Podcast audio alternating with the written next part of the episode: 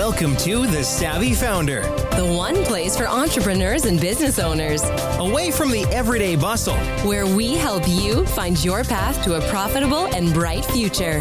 Now, here's your host, the savvy founder and armchair sociologist himself, Philip Topham. Hello, I'm Philip Topham, and welcome to the Savvy Founder. I am so happy to have Michelle Seiler Tucker here today to talk about how to grow your business and exit rich. Welcome, Michelle. How are you doing? Thank you. Thanks, Philip. Thanks for having me. I'm doing fantastic. And you? It's great. It's I, I'm here in southern, sunny Southern California, and out of the 365 days, it decided to rain today, and we have a big storm where the local mountains, the the roads will be closed for snow, which is fantastic for skiers. Wow. That's in Southern California? It's Southern California. Yes, we have a rare rainstorm. But you're, but they're projecting predicting snow? Uh, in the in the mountain pass that, that what's called the Grapevine, there's a big road that goes from Southern California to Northern Cal, and when that shuts down, all the trucks and traffic stops, and it'll probably stop sometime later this afternoon. Wow. Yeah. So, well, we're not here to talk about the weather, but we're here to help startup founders that are building their next high tech Silicon Valley business. They're looking to raise money. You and I started chatting. Uh, you reached out to us, and you have a very interesting per, uh, perspective on building your business. You've recently published a book, Exit Rich. And I thought, when I heard that, I thought, you know, why would a founder listening even care about exiting? They're so focused on raising money now. So help me understand what your philosophy is on the exit rich idea. Sure. So the reason I wrote Exit Rich is I've been in this industry a little over 20 years, sold a tremendous amount of businesses in every vertical you can imagine, including tech. And what I've learned over the years that what Steve Forbes says is true 80% of businesses on the market will never sell. 80% of businesses on the market will never sell. That includes some high tech companies. so it should be a huge wake up call for business owners because that means you have less than a 20% chance of success. Less than 20%. Yeah, I wasn't aware of that stat, 80% uh, or less. And that's all your blood, sweat, and tears. And you're not going to end up with anything at the end of it other than your paycheck and maybe some other goodies along the way. If you end up with that, many business owners are selling for pennies on the dollar, closing their business, or even worse, filing bankruptcy. And the number one reason why businesses are not selling is because business owners don't build a sellable asset that someone wants to buy. Most, many business owners create a glorified job in which they go to work at every day versus a business that actually works for them. So even in the tech companies, they they build you know something, but then they don't build the infrastructure of an actual business, and buyers are not buying jobs. So that's why in Exit Rich, we really take our listeners through our readers, I should say, through the GPS exit model, how to plan your exit from the beginning. Like Stephen Covey says, start with the end in mind. Yeah, absolutely. And then we take them through building the solid infrastructure based upon the six P's. Because if you do that, then you have a, a sustainable business that can run without you. you have a business that you can scale. And when you're ready, Philip, you have a business that is sellable for the price tag you desire, not for pennies on a dollar. So Yeah. mis- most business owners are not planning their exit from the beginning. They're not building the solid infrastructure that buyers want to buy. Yeah, I I see that even in these uh, brilliant uh, either scientists that are coming out of the university labs, uh, software developer engineers, or even non-technical that are building their business. They have so many ideas, and they get into that. um they turn their their passion into their job. They're really good at sales. So they suddenly do lots and lots of sales and they forget about something else. Or the inventor starts inventing a product and then they're suddenly inventing five products and the investor's going, You're just an inventor. I want a business. So Yeah. it resonates really well. And so for any of you listening out there, you might think, Why do I need to worry about my exit? Well, you got to remember your business for you to get an investor, an investor has to make a return on an investment. So that Mm-hmm. means they have to get the money out of the business. Well, how do they get the money out of the business? When you sell the business and not when it's an IPO because so many don't get it. So is is that what you see with the with those starry-eyed Silicon Valley founders? I do, you know, and I I do. I see that um, they're not thinking about selling the business. And they need to think about that for two reasons. Number one, you just mentioned because of the investors wanting to get a return on their investment and pull their money out. Number two, most tech startups, Silicon Valley tech startups, what are they? They're creators, they're inventors. Many of them don't want to sit there and run a business. They want to go out there and create their next masterpiece. And so they want to create, create, create, create. Same thing with inventors uh, that we work with. Same thing with some e-commerce businesses that have invented, you know, products that they're now selling online. So you really got to think about when do you want to sell? We, you know, work with the STGPS exit model, which is number one, what is your destination? What is your destination? Most business owners just drive around in circles, ending up nowhere because they don't have their destination. If you want to drive somewhere in Southern California, what's the first thing you do? You pull out your phone, you go to Google Maps, you plug in your destination. If you don't plug in your destination, you're going to get lost and your wife is going to scream at you.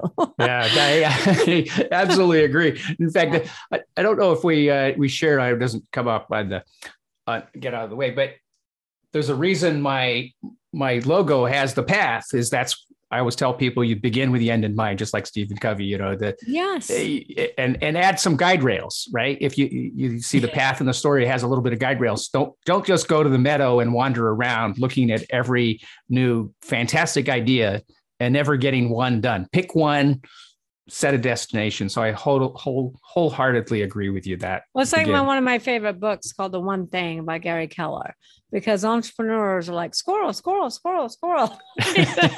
Yeah. So read The One Thing because it has you focus on one thing, get that done, then move on. And so it's so important to have that destination because if you don't have a destination, you'll never end up anywhere. And eh, you'll be driving up and down the financial hills to end up broke. So figure out what do you want to sell your company for? You know, Philip, that should be step one. What is your desired price tag? Is it 20 million, 50 million, 100 million, a billion? What is it? Set that number, and everybody gets confused or lost on a number. It's just a number. You can change it along the way. And I love what you said about guardrails. I'm gonna have to start incorporating that. but um, so number one is your destination. Number two is where are you starting from? What's your current location? And in other words, in business, what's your current evaluation? What is your business worth right now? Right. You, even if you're pre revenue, tech companies always have a worth of what they built. So you need to know what's my destination. Let's say you want to sell for $50 million. Let's say what you built is worth $5 million. Then the very next step is time frame. You know, do you want to do this in three years, five years? Determine your time frame. So let's say you want to sell $50 million or worth 5 million, you want to do this in three years. Now you need to know who are your buyers going to be. Buyers, not buyer. I, I've seen that. Yeah, we're going to sell out to Google. Okay, great. you better have other, you better have other baskets to put your egg in, eggs in because if Google says no, where are you going to next? So you know, there's five types of buyers. For tech startups, it's going to be private equity group PEGs.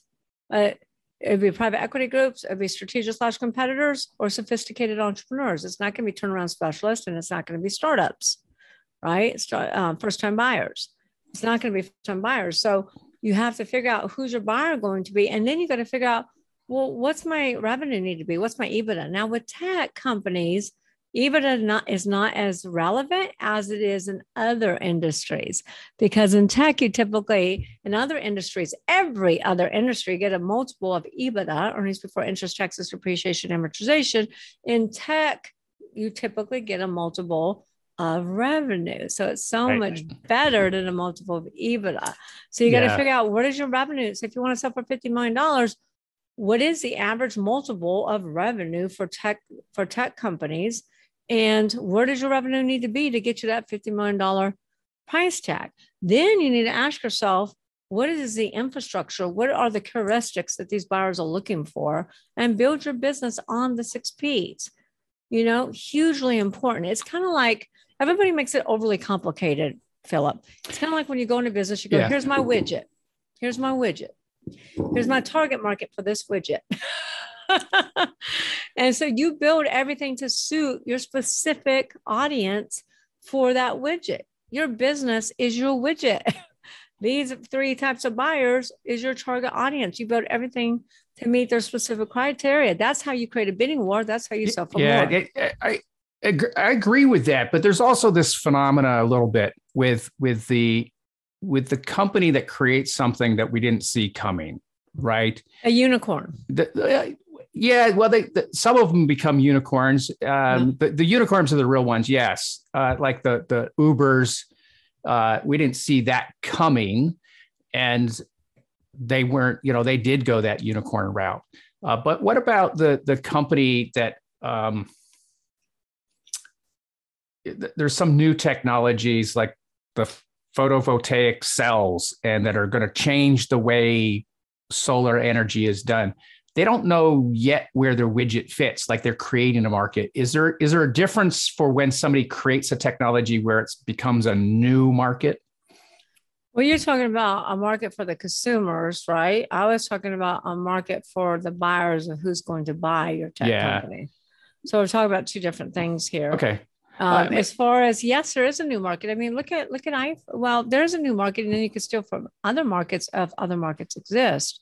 You know, it's kind of like Steve Jobs when he came back to Apple. You know, he really innovated and came up with the iPhone, the iPod, the i this, the i that. Right? right Nobody else was really doing that. I mean, we had um, a few smartphones out there, but nothing was as invented, i- innovative as as Steve Jobs was. So he, number one, stole from other markets, right? And right number two, he created markets, don't you think? Yeah, I, absolutely, and and that's where I'm kind of trying to understand for the the Steve Jobs. It doesn't seem like he built the business to exit, right? He he built the he built these fantastic technologies and became that unicorn that we all admire. And so we're we're for the entrepreneur that's starting out and they want to build with the exit in mind. Is there where does that model really really fit and where does it say oh you are a unicorn you should you should just build it and go the ipo route is there a is there a defining moment Um, I think Steve Jobs did. You know, he probably didn't do it consciously build the business to sell, but Apple is definitely sellable. I mean, Apple's got the six P's and then some. You know, I just heard something today that Apple jumped up to being worth over trillion trillions of dollars. I forgot the number amount, uh, but it's the highest value they've ever gotten. And you know, Apple is obviously built to sell because if you look at the six P's, they got the people, they got the product, Yeah. you know, they got stuff that's unparalleled in the industry. Obviously, they have processes. Obviously, they have a lot of proprietary, you know, and proprietary is what drives value, you know, and they have clients pretty much worldwide. Everybody knows what Apple is, no matter what language you speak or how much money you have. And um, then they obviously have profit. So they did build Apple to sell, maybe not even knowing he was building it to sell. it just naturally did it so you might not have begun with the end in mind i'm just going to build great things and build yeah, I a don't great think he company began with the end right? in mind because he was an innovator. He was a creator, right you know, and and that's what it, it takes in business to be successful is to innovate, and that's why so many businesses are going out of business. The, the, the landscape has actually changed. It used to be that 98% of all startups would go out of business within the first one to five years. When Yeah. I wrote Exit Rich, I learned that the landscape has changed dramatically. Now it's not startups are not a great risk anymore. Only 30% of startups will go out of business. But businesses that have been in business over 10 years or longer, out of 27.6 million companies, 70% of them are going out of business because they stop innovating, they stop Yeah. marketing, they stop doing AIM, which is always innovate and market. You stop innovating and marketing, you're dead.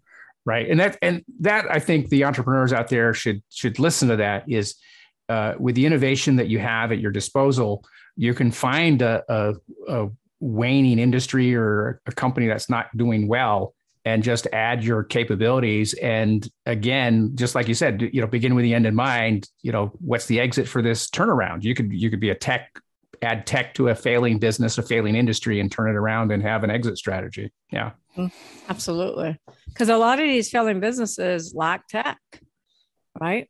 They don't have the tech. Yeah, I I I think I shared with you, or I I use a common analogy. I I remind people today it's like going to the gym and you step on the treadmill and somebody else reaches over and turns the treadmill on for you and you have to run as fast as they turn the treadmill on well that's exactly what the tech industry is doing today i don't get to choose how fast apple updates its software or how fast microsoft does thing or how fast machine learning and ai and alexa this and siri that it's crazy so you have to move at lightning speed and i think that's uh, that's really important. But it comes back to what you said: those building a business is as fast as you move. Have those six P's to build them and be flexible. So, with that said, is there any in your experience of those six areas? Do startups or tech companies suffer or have more difficulty with one area or another or is, what, where should they spend their time focusing on um, I think a lot of tech companies that I've worked with in the past don't really build the people. You know, they're trying to build business, but they don't have people. Does that make sense? Uh, you're you're singing to the choir here. Uh, we'll we'll talk about that in a second, but I'd like yeah. to hear what you have so to say first. To, so, you know, I always say you can't build, you don't build a business, you build people, and people build the business. Absolutely. People and people build the business. So a lot of tech companies, a lot of e-commerce businesses don't have people. You know, it's them. We're selling an education um, company, an online education company right now. It's got a lot of tech involved. And, you know, they've got a couple million dollars in EBITDA. They have husband, wife, two independent contractors. That's it. And the business is all centered around the husband. Well, that's very difficult to sell because number one, he's a personality. and number two, there is no infrastructure of people. So that's that's where really you need to start. And that's why I always put people first, is because again, you don't build a business, you build people. And so many tech startups and so many e-commerce businesses, they just want to focus on the idea, focus on the idea, focus on the tech, get it out, and not really focus on building a team. And the problem is when buyers go to buy a business, the first thing they're going to evaluate is your people. Uh, and I always say yeah. we need the right people in the right seat, and we need to ask the who question. You know, who opens, who handles customer service, who handles tech issues, who yeah. handles quality control, who handles legal accounting, etc. The list goes on and on. The, the clue is that you should never be next to who. That's another reason why businesses are not sellable, is because if you, Philip, have a tech business and it's you, and a couple Absolutely. of independent contractors, the time I take you out of the equation and you have the relationships with clients, there is no more business. And businesses being a thousand percent dependent upon the owner is the number one reason that businesses don't sell.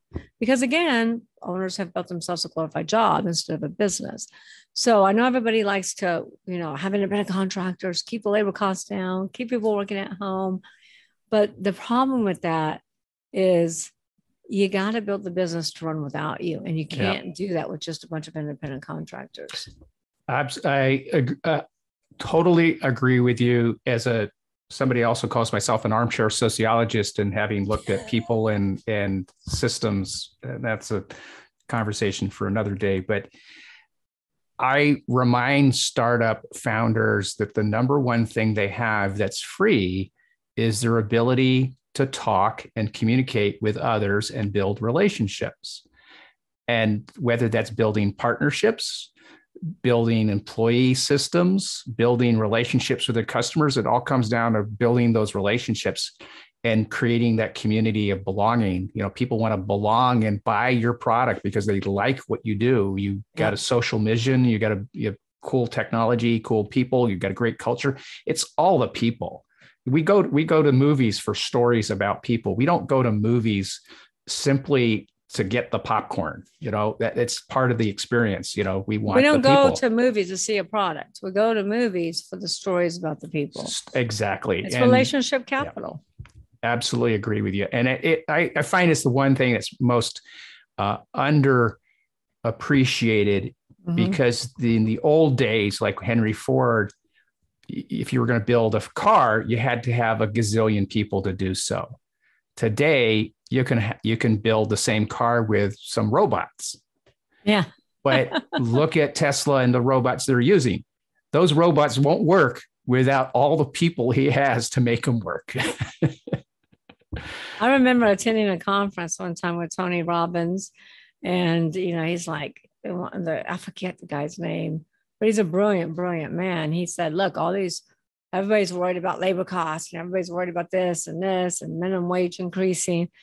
And he says, computers are going to come and replace everybody's job. And I'm like, well, who's going to run the computers? you know, Absolutely. so I mean, yeah. So you got to have people. You you can't build an empire without your team, and that's one of the biggest issues with tech companies. Perfect. So what I what I heard today is for startups, begin with the iron, figure out what your exit is, work on the six P's. You want to run back six P's by us again? Sure, I love to. So do you want me to give you some detail on each one, or just say what they are? Um, I can do high uh, level. well, at high level, uh, and we'll Okay. drill down into the, the. There's one that I want to drill down into. So we talked about people, which is, you know, everybody says, why do you put people first? I'm like, because you're not going to get anything done without people. so people goes first. Number two is product. Product is your industry, your service, your product that you invented, you know, your tech company. You got to ask yourself, is your product, your industry, your service on the way up? Do you have an Amazon? And if you do have an Amazon, Philip, this is when you sell. So many business owners make the mistake of selling during a catastrophe or selling when the business is turning downward. No, you sell when you're in your prime. If you have a blockbuster and you're about to go out of business, that's not the best time to sell. Okay. So the next one is processes. You got to have people in process. You got to have the right product, right service, right industry. Otherwise, you won't serve, stay in business. You know, you got, it's got it's got to appeal to your ideal uh, target client. And then if you don't have the right people and if you don't have the right processes in place, you're not going to going to be able to stay in business. And processes are huge because it's what can run your company. Instead of managing people, you want to get to where you're managing processes. You're training your people how to follow the processes. So that way you're not making people wrong when they don't do what you ask them to do, because you just simply point them to the processes and they can figure out themselves that they're wrong. I learned a long time ago if you make people wrong, they want to kill you. Oh If you make yes. them right. If you make them right, they'll kill for you. So processes are huge, but a lot of people mess up on processes because they design the processes around the owner's agenda, like doctor's offices. When are they open? Monday through Friday, nine to five. when are we working? you know, so you got to go back and and I, my husband and I own medical clinics. We have evening hours, we have Saturday hours. You got to go back like McDonald's did back in the fifties and ask yourself, what are the three things we want our clients to experience? And McDonald's says we want our clients to experience, and this was the original founders of McDonald's. We want them to experience great tasting food that's hot, fast, 30 seconds or less. And they designed everything around the customer's experience. That's why you can eat at McDonald's anywhere in the world and get the same experience. They never said it's going to be great customer service. Sure. They never said the food's going to be good for you. So you really got to drill down and figure out what are the three things you want your clients to experience. And you got to have those policy and procedure manuals, this SOP checklist, non-competes, etc. And then the fourth P, which is really the highest value driver because fourth P can the fourth P can raise your multiple. You know, in in most companies, just on a quick crash course on evaluations on other industries, it's typically a multiple of EBITDA. So if your EBITDA is under a million dollars, it's typically anywhere from one to two and a half, three times, maybe three and a half if you've got some pro- proprietary assets. If your multiple, if, if your multiple is over a million, then guess what? Your multiples start at five and go all the way up. Proprietary assets can take you from a five to a six to an eight to a 10. In the tech start, in the tech company, in the tech world, it can take you to from a five to a 10 of revenue. Huge Yeah, numbers. huge- It's I absolutely agree with that. It's uh, that's where the we hear all this talk about artificial intelligence. Yep. It's the data you get to use those capabilities that has a lot of value. Uh, if you have tons of data, Uh, there was a period of my where I had a startup and absolutely was had this proprietary data. We had a 10 times multiple because the data was so hard to get and collect in one place. It had tremendous value. Yeah. And so I totally agree with you. And any tech founders listening, if you have that, it does proprietary doesn't just mean intellectual property and a patent or a trademark. It can mean getting something and collecting it that's really, really hard to get. Yeah, so it is trademarks, it is patents, it's contracts, contracts yeah. with uh, vendors, manufacturers, any type of exclusive contracts. It's also contracts with your clients. The big issue with contracts. So if a tech company has reoccurring revenue with a bunch of clients and have contracts, that raises the multiple substantially. The problem is, is that 98% of all sales are asset sales, not stock sales. So if those contracts are non transferable, we're working with a tech company right now that's got about 2,000 clients. And it's going to be an asset sale, not a stock sale. So guess what? As those contracts yep. are not transferable, which they're not, he's going to have to go to each one of those clients and ask for a consent to transfer. Well, you don't want to go to your clients because what if the deal falls apart? Now your clients know you're selling your company. Yep. So you got to have that trans. If you don't listen to anything else I say, please listen to making sure you have that transferability clause in your contracts. The other thing that you were just talking about is databases. You know, Facebook paid $19 billion for WhatsApp. Talk about a unicorn. WhatsApp was hemorrhaging. They weren't making any money whatsoever, but they had a synergy that Facebook knew they could ROI and monetize and that was a billion users. So they paid 19 billion for a billion users for a company making no money. So you could really literally make no money. But if you had the database if you i'm working with another yeah. client oh yeah. that's got list upon list upon list upon list and he wasn't doing anything with that i said i said gosh capture that. Put that into a database because that's going to raise your value because they have so much proprietary information on these consumers that a buyer will pay so much more for that company. Yeah. And this absolutely. is actually a transportation business that, that, we're getting ready to sell. Yeah. Um, so proprietary celebrity endorsements. We have a client uh, uh that's working. I hadn't thought about that one. It's a great one. Yeah. Yeah. Celebrity endorsements are huge. And radio personalities. Nobody thinks about radio personalities, but guess what? A radio personality can only endorse, you know, one science company or one skincare company or one tech company because they lose credibility. And so if you have two techs that, that are in competition with each other, they can only represent that one. Does that make sense? Oh, absolutely. Now, yes. That on radio and TV is prime real estate because you you can't get into those spots. They're done. you got to wait yeah. till they cancel their contract or die. So yeah. all of these things. One thing I do want to tell your listeners, is keep your proprietary assets in a separate corporation. Never commingle these assets. Because if you get sued in your corporation and all of your assets are there, you could be at risk for losing your assets, your proprietary assets. So make sure you keep those in a separate corporation. That's a that's very, very good advice. Thank you. So I think we got Patreon. through patrons. Yes, we got through four. I was going to Okay. this is quick. I mean, this is your this is your database. And so here's where people really mess up in in, in their patron base. You want to make sure you're not following the 80-20 rule, where 80% of your revenue comes from 20% of your clients. The problem with that, like we're selling a business for $55 million right now. They have 70% of their revenue tied up in one client. What if they lose that one client? Most buyers don't want to see more than uh, a 30 to 40% concentration. So you want to make sure you have customer diversification. And then the other big thing that you have to think about too is it's not just about customers, it's about vendors and where you're selling at. You know, there's a lot of e commerce businesses where 98% of their revenues are from Amazon. And I've seen customers literally, I've seen my clients literally go out of business because Amazon stopped doing business with that with that client. Yep. Yeah. And they're out of business because they can't fun- they can't survive on 2%. Yeah, so you got to diversify, you know, where you're selling your products. You can't just sell on Amazon. You got to sell on different vehicle different um, platforms. And yep.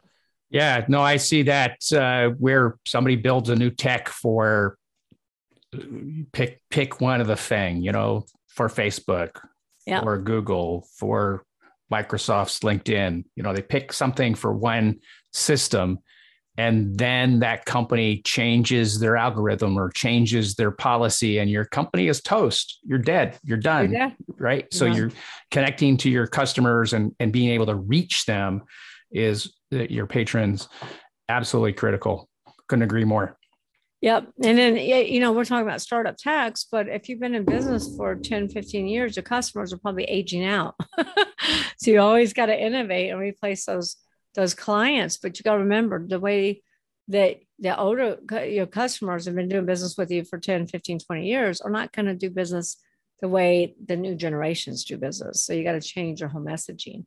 Yeah. All right. So the last P is profits. I mean, we're all in business to make money. And the, reason I put profits last is because lack of profits is never the problem. If you're not making money, that's not your problem.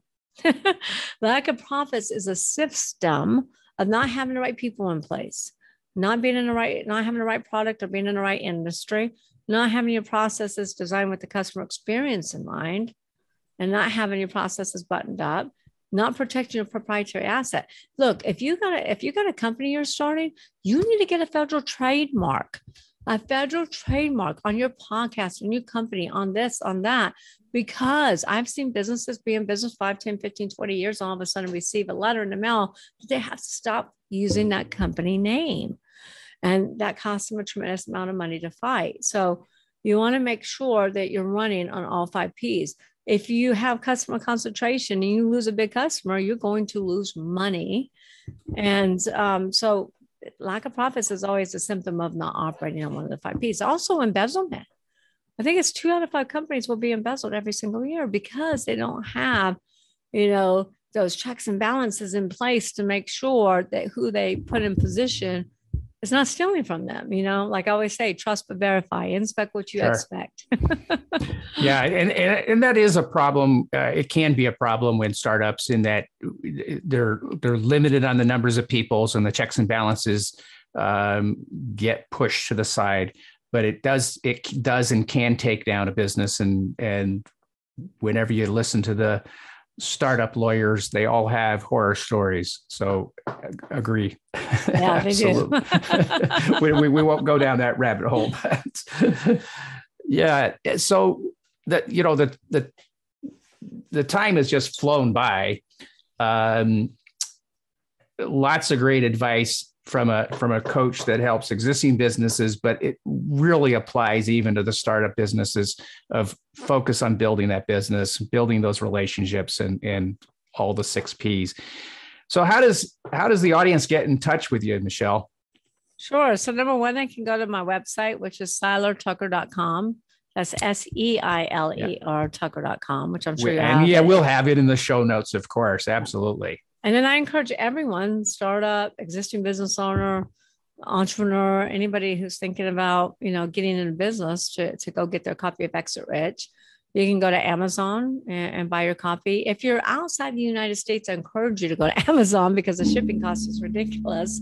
Inside the United States, you can go to Amazon. You can go to your favorite bookstore. We're in Barnes Noble. We're in all the books, you know, all the big bookstores. And you can also go to exitrichbook.com, which is where I really encourage you to go because that's where we have extra value. So exitrichbook.com for $24.79 plus shipping cost. We'll email you the digital download. We'll ship the hardcover to your doorstep. We'll give you a lifetime membership into the Exit Rich Book Club. And there we have video content where I'm really, you know, training, teaching techniques and strategies that I've been teaching for the last 20 years in the trenches to my clients. Plus, we have documents to run your business documents to sell your business. So sample org charts, sample policy and procedure manuals, non-competes. To sell your business, we have sample LOIs, letter of intents, sample um, purchase agreements, due diligence checklists, closing docs. All the documents to operate and sell your business are there for your immediate download. And they were all created by an attorney. And I will tell you, if you went to create all this by an attorney, we are just talking about attorneys and what they charged earlier, it would cost you over $50,000 because I am convinced that attorneys charge by the word, the spoken word and the written word. so all of those Uh, documents are there for your download. wonderful. That's it's, uh, ex- exitrichbook.com. exitrich.com book.com and we'll have Yeah, that in the show notes as well. And that's a wonderful resource. All those templates will be fantastic. Again i can't believe the time's flown by so quickly. It's been an easy conversation and uh, we'll um, for all the listeners you know if you enjoyed the show definitely i know you enjoyed the show. Leave a five star review. Share it with another founder like yourself so we too can share shorten their journey. I'm philip topham the savvy founder wishing you a bright and profitable future in both your personal and business lives. Take care. Thank you michelle Thanks for listening. We hope you enjoyed the show. Be sure to subscribe and check out our website for tips, thesavvyfounder.com. You can also follow Philip on Clubhouse at The Savvy Founder, wishing you a profitable and bright future. Safe journeys. See you next week.